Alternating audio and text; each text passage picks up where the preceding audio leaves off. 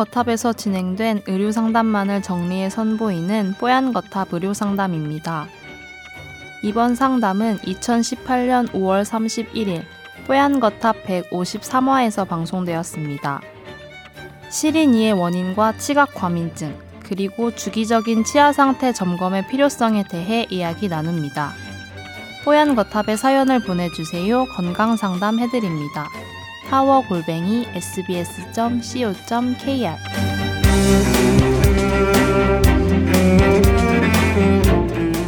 이분은 이가 시려요 라는 제목을 달고 글을 보내주신 분입니다. 제가 20, 30대만 해도 어머니께서는 찬 과일은 이가 시려서 못 먹겠다고 하셨습니다. 그게 참 이해할 수가 없었던 기억이 있는데 이제 30대 거의 후반 들어서고 있는데 찬물, 그다음에 뭐 찬 음료, 냉장고에서 꺼낸 과일을 먹으려면 이가 너무 시리기 시작한 겁니다. 심지어는 캐러멜이나 초콜릿 같이 당도가 높은 것을 어금니 깊숙이 씹는 순간에도 너무 이가 시리고 너무 이가 아파온다고 하셨어요. 아, 또 자기 와이프에게도 물어보니 그 와이프도 출산 후부터 나도 이가 시리다 이렇게 얘기를 하셨답니다. 아, 특정한 한두 개의 이빨이 시린 게 아니라 전체적으로 좀 시린 느낌이 드는 건데 이것은 나이가 들어가면서 어쩔 수 없이 생기는 것인지 아니면 치료를 받아야 하는 것인지 궁금합니다. 이렇게 사연을 보내오셨는데요. 이 사연을 보고서는 저희가 제가 다수의 치과 선생님들한테 물어봤어요. 그랬더니 뭐 다수예요. 저희 남편 되시는 분한테 아니요, 여기 단톡방 되지. 있어요. 아, 치과 그래요? 단톡방. 치과, 치과 단톡방. 치과 친구 많습니다. 음, 네. 이구동성 음. 치과 가서 진단 받으세요였어요. 음? 겉으로 보기엔 아무 이상도 없다고 그러는데요. 예, 실린니를 음. 호소하시는 거잖아요. 네. 근데 젊은 나이에도 호소하시는 것 같고 어머니도 호소하시는 것 같고 네, 와이프도 그렇고. 그래서 예, 그렇게 되는 거죠. 그래서 실린니에 대한 원인이 되게 많은 거예요. 음. 우리가 그 치아의 구조를 보면은 우선은 치아가 우리 밖에 돌출된 부분이 있고 잇몸 속에 박혀 있는 부분이 있죠. 네. 그래서 밖으로 돌출돼 있는 부분은 에나멜이라는 그런 강력한 뭔가 보호막으로 쌓여 있고 그 다음에 잇몸으로 박혀 있는 그 경계부부터는 음. 에네멜이라는 이런 보호막이 없어요. 음. 거기부터는 되게 약화돼 있는 실제로 치아 조직이 있는데 음. 여러 가지 원인, 특히나 과도한 칫솔이나 음. 여러 가지 아니면 치주 질환이나 음. 여러 가지 원인에 의해서 그 치아가 돌출된 부분과 잇몸으로 발, 그 박혀 있는 그 음. 그 사이 부분까지 자극이 되거나 염증이 있으면 음. 이런 실인 증상이 발생을 하게 되는 거거든요. 음. 그래서 이런 것들에 대해서는 정확한 원인 진단과 함께 음. 그걸 해결을 위해서는 치과에 가서 그 상태를 점검을 할 필요가 있는데요. 네. 어, 뭐 여러 가지 원인이 있을 수 있는데 대표적인 게 치, 치각 과민증이라는 게 있어요. 음. 그래서 이거는 같은 자극에도 뭔가 더 예리하고 통증을 느끼는 반응이긴 하거든요. 음. 이런 것들이 되게 성인에서는 흔하게 경험할 수 있는 증상입니다. 음. 근데 이게 꾸준히 만성적으로 나타나는 사람이 있는가 하면 일시적으로 그랬다가 좋아지는 분들도 있어요. 아, 네. 그, 그만큼 우리 몸에서는 그런 실행리 증상이 있을 때 보상작용이 있기 때문에 또 이런 것들이 음. 자극이 됐다가도 보호가 될 수 있긴 한데요. 음. 만성적으로 뭔가 신 것을 먹었거나 여러 가지 상황에서 그렇게 반복적으로 실행리가 발생을 한다. 그런 경우에는 여러 가지 원인이 있는데 우선 치주염. 음. 이 있을 수가 있고요. 그다음 평소에 스케일링을 자주 안 하시는 경우에는 이런 플라크가 끼면서 그런 찌꺼기들이 그 잇몸이 우리 치아가 박히는 그런 부분에 쌓이게 되면 염증 반응이 나타날 수가 있고요. 음. 그다음에 또 이를 꽉 무는 과도한 교합력에 의해서도 그런 것들이 발생을 할 수가 있고요. 네. 또 외부의 음식이나 여러 가지 산에 의한 자극에 의해서도 그런 반응이 있을 수가 있고 음. 또 구강 상태가 조금 깨끗하지 못하거나 올바른 치아 상태를 갖고 계시지 못한 분들 음. 이런 여러 가지 원인들이 있습니다. 음. 그렇기 때문에 이거에 따라서 그 치료 방법이나 예방 방법이 달라지는 거거든요. 네. 그래서 어, 저도 몰랐는데 치과에서도 보면은 예방 치과 영역이라는 게 있더라고요. 음. 그래서 치아 상태를 평소에 관리를 잘하는 게 되게 중요하다. 그래서 왜 우리 어린이집 때부터 음. 뭐 보건소에서 구강 상태 검사하고 그렇죠. 뭐 칫솔질 교육하고 칫솔질 교육하고 그러는데 음. 음. 저도 사실은 제가 칫솔질을 잘 못하는지 몰랐거든요.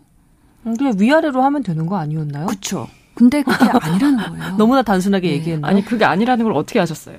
저는 큰아드님? 예, 큰아드님한테 물어보고 신랑을 만나고 나서 알았고요. 사실 어. 근데 얘기를 해도 그게 교정이 안 돼요, 제가. 그냥 위아래로 하는 것 말고도 다른 특별한 방법이 있는 거래요? 저는 심지어 되게 단순하게 음. 칫솔을 한 달에 한 번씩 새로 교체해야 된다는 것도 몰랐어요.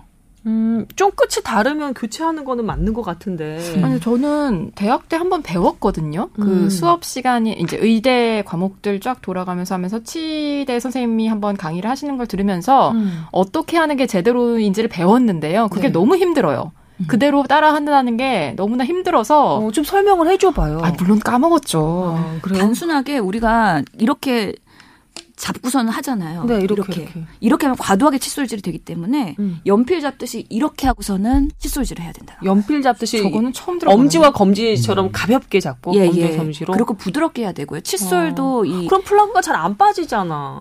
그쵸. 왜 제가 앙탈을 부리죠? 죄송합니다. 어, 우리 김선 아나운서가 아주 좋은 지적을 해주시는 거예요. 음. 그래서 치면을 닦는 거는 칫솔의 부드러운 솔로 하는 거고요. 음. 그 다음에 사이사이에 있는 플라크들을 제거하고 싶고 음식 찌꺼기를 제거하기 위해서는 그러고 싶어요. 치간 치간 칫솔이나 치실. 예 하는 게 원칙입니다. 치간 칫솔이 잘 안 들어가던데요. 이 사이로 사이로. 아직 그러면은 치실을 쓰셔야죠. 아 치실? 예 어. 치간 칫솔도 잘하면 들어가는데요. 그래요? 예 예. 그래서 피가 난다 그 정도로 할 수도 있다는 거죠. 그래요. 예 피가 날 정도라면 이미 그 잇몸에 염증이 있을 수도 있는 거고요. 제가 그 기억을 가물가물 되살려 보면 이렇게 음. 이 잇몸이 잇몸과 치아가 닿는 부분 그 거기가 상하지 않게 잇몸이 상하지 않게 하려면은 이 위에서부터 이렇게 이렇게 쓸어내리듯이 닦아줘야 되는데 잇몸부터 치아 방향으로. 네네. 어. 이렇게 하면서 굉장히 횟수도 엄청나게 많이 해야 돼요. 아시죠? 3분은 해야 되는데 그게 참 쉽지가 않아요. 맞아요. 궁금한 게 그럼 치과 의사 이 분들은 그렇게 하시나요? 정말? 그러게요 어떠세요 그렇게 하시고요. 음. 어, 아, 물론 진짜요? 그런 것들을 못 하, 하루에 세 번 닦는지는 치과 의사마다 도 다르겠죠. 어. 물론. 근데, 어, 저희 신랑 같은 경우에도 최근에 개원을 해서 음. 사실 별로 이렇게 뭔가 수익이나 그런 목적보다는 정말 환자들의 교육 예방 목적으로 진료를 하다 보니까 한 분을 30분씩 하면서 아주 여유 있게 진료를 하고 있거든요. 그 저 부인 되시는 분한테는 그렇게 희소식은 아니네요. 예, 괴롭죠. 월급을 안 갖고 오니까 괴롭긴 네. 한데 하여튼 간에 환자분들한테는 희소식인데 30분 동안 뭘 하느냐? 칫솔을 맞는 거를 권고드리고 음. 그 칫솔질 교육을 하면 평생 당신이 뭔가 나중에 뭔가 치과로 인해 갖고 여러 가지 비싼 돈을 지불하거나 시술을 해야 되거나 그런 것들을 예방할 수 있다고 하면서 교육을 잘 시켜드리더라고요. 요즘에 치아 치료 보험도 엄청나게들 많이 들잖아요. 예. 어, 그 비용을 우리 선생님께서 좀 깎아주시고 계시는 거네요. 근데 남편 그게 진짜 분이. 실천하는 게 세상 어렵다니까요 저는 예. 지금 들어보니까 저도 잘못하고 있었던 게 방향은 잘 맞았고 그다음에 잇몸에서 이로 쓸어내리면서 하는 것도 맞게 하고 있었는데 대신 살살살이 안 되는 거예요 성격상 칫솔이 이렇게 휘어지도록 힘을 주어서 맞습니다. 어, 그렇게 하고 있더라고요. 간얇으신 분이 그래서 저요? 막 여기 팔뚝에 예. 막 이렇게 막 갈라지면서 이렇게 팍팍 갈라지면서 우리가 나중에 치과 치료비가 되게 비급여도 있고 그래서 되게 고비용이잖아요. 그럼요. 임플란트 하나 심는 것도. 그렇기 그러니까 보험들을 드신다니까요. 처음에 좋은 칫솔을 어느 정도 투자를 하고 제대로 된 칫솔 교육을 받는 게 중요할 것 같고요. 음. 그다음에 이렇게 시린이 증상이 있는 분들은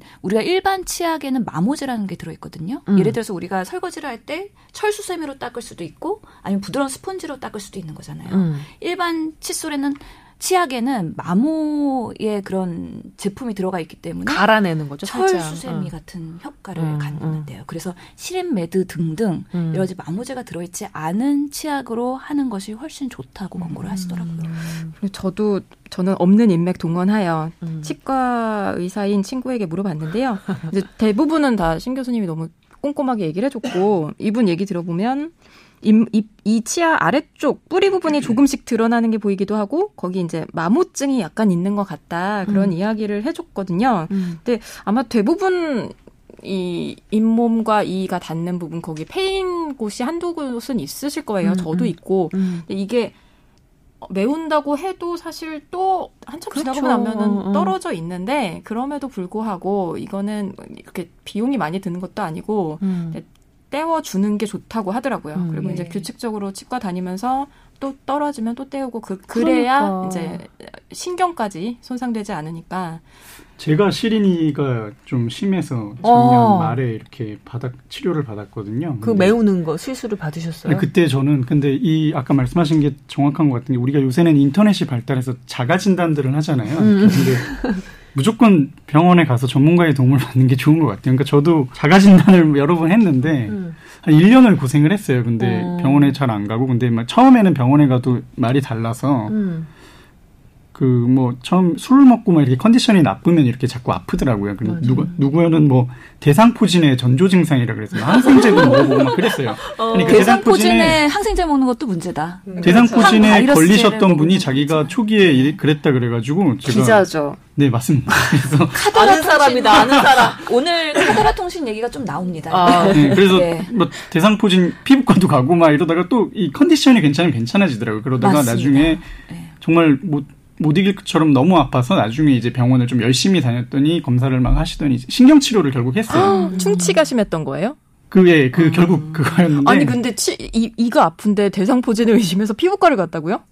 그 이제 그 그, 기자님, 그 선배의 말을 조금 있다가 라돈 침대 얘기해 주셔야 되는데 지금 신뢰도가 조금 이따 제가 이제 의료는 제 분야가 아니라서 그 대상 투진이 헬페스 바이러스이기 때문에 이쪽에 날 수도 있고 잇몸 안에 날 수도 있기는 하죠. 아니 그래도 일단은 그게 좀- 치과를 가죠 예. 보통 저 정도 아프면 이런 게 사이비 의료의 치- 전형이죠. 치과에서 저도 그래서 옆에 사람 얘기만 듣는 거. 네, 칫솔 그 받고 어. 예. 근데 또 그렇게 안 하게 되더라고요. 그렇죠. 네. 그래서 정기적으로 사실 뭐 같이 살아도 제가 못 하고 있는데 얼마나 오죽하겠습니까? 충분히 이해가 되긴 하는데요.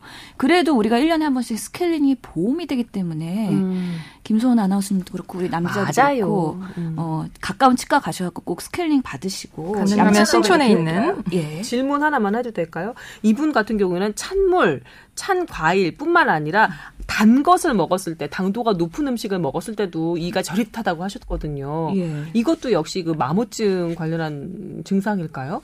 그것과도 관련이 있을 것 같아요. 특히 그 이 환경에 의한 영향에는 신과일, 그다음 초절임 음식, 탄산음료, 와인, 사이다 같이 산을 포함하는 것들은 다 된다고 했기 때문에 어 미생물이 하여튼간에 잘 번식할 수 있는 그런 원인 제공 중에 하나가 또 당 음식이잖아요. 아, 그래요? 근데 당을 먹자마자 이가 찌릿하고 아픈 것이 미생물 때문이라는 것은 잘 납득이 되지는 않는데. 그렇죠. 그게 곧바로 증상이 나타날지 아니면 여러 가지 복합적인 영향으로 그럴지는 잘 모르겠으나 음. 이 원인 중에 하나가 하여튼 간에 치과에 관련된 뭔가 충치나 치아 균열도 있기 때문에 그런 것들이 자극될 수 있는 하나의 원인은 될 수 있을 것 같다고 생각하고요. 네. 하여튼에 그런 것들을 먹었을 때 반복적으로 증상이 있으면 당연히 그런 것들은 먹지 말아야죠. 네. 진짜 보이지 않는 균열이 있다 그러더라고요. 그래요. 네. 어, 맞아요. 저희 남편도 보이지 않는 균열 때문에 신경 치료를 해가지고 아주 혼났었죠. 예. 임 오늘 임 원장님이 안 오셔서 그런지 음, 신 교수님께서 정말 뭐랄까 열정을 다해서 설명을 해주시고 계신데 임 원장님이 들으시면 정말 흐뭇해하실 것 같아요. 임 원장님 밤새고 왔습니다. 예, 열심히 준비하고 오신 게 너무 티가 나는 것 같아요. 너무 감사합니다. 진짜 빼곡해요. 아주 이게 자료가 잡지 한 권이네. 너무 든든해져. 진짜 너무 든든해. 아니 말이 든든 너무 든든해죠? 너무 든든합니다. 네.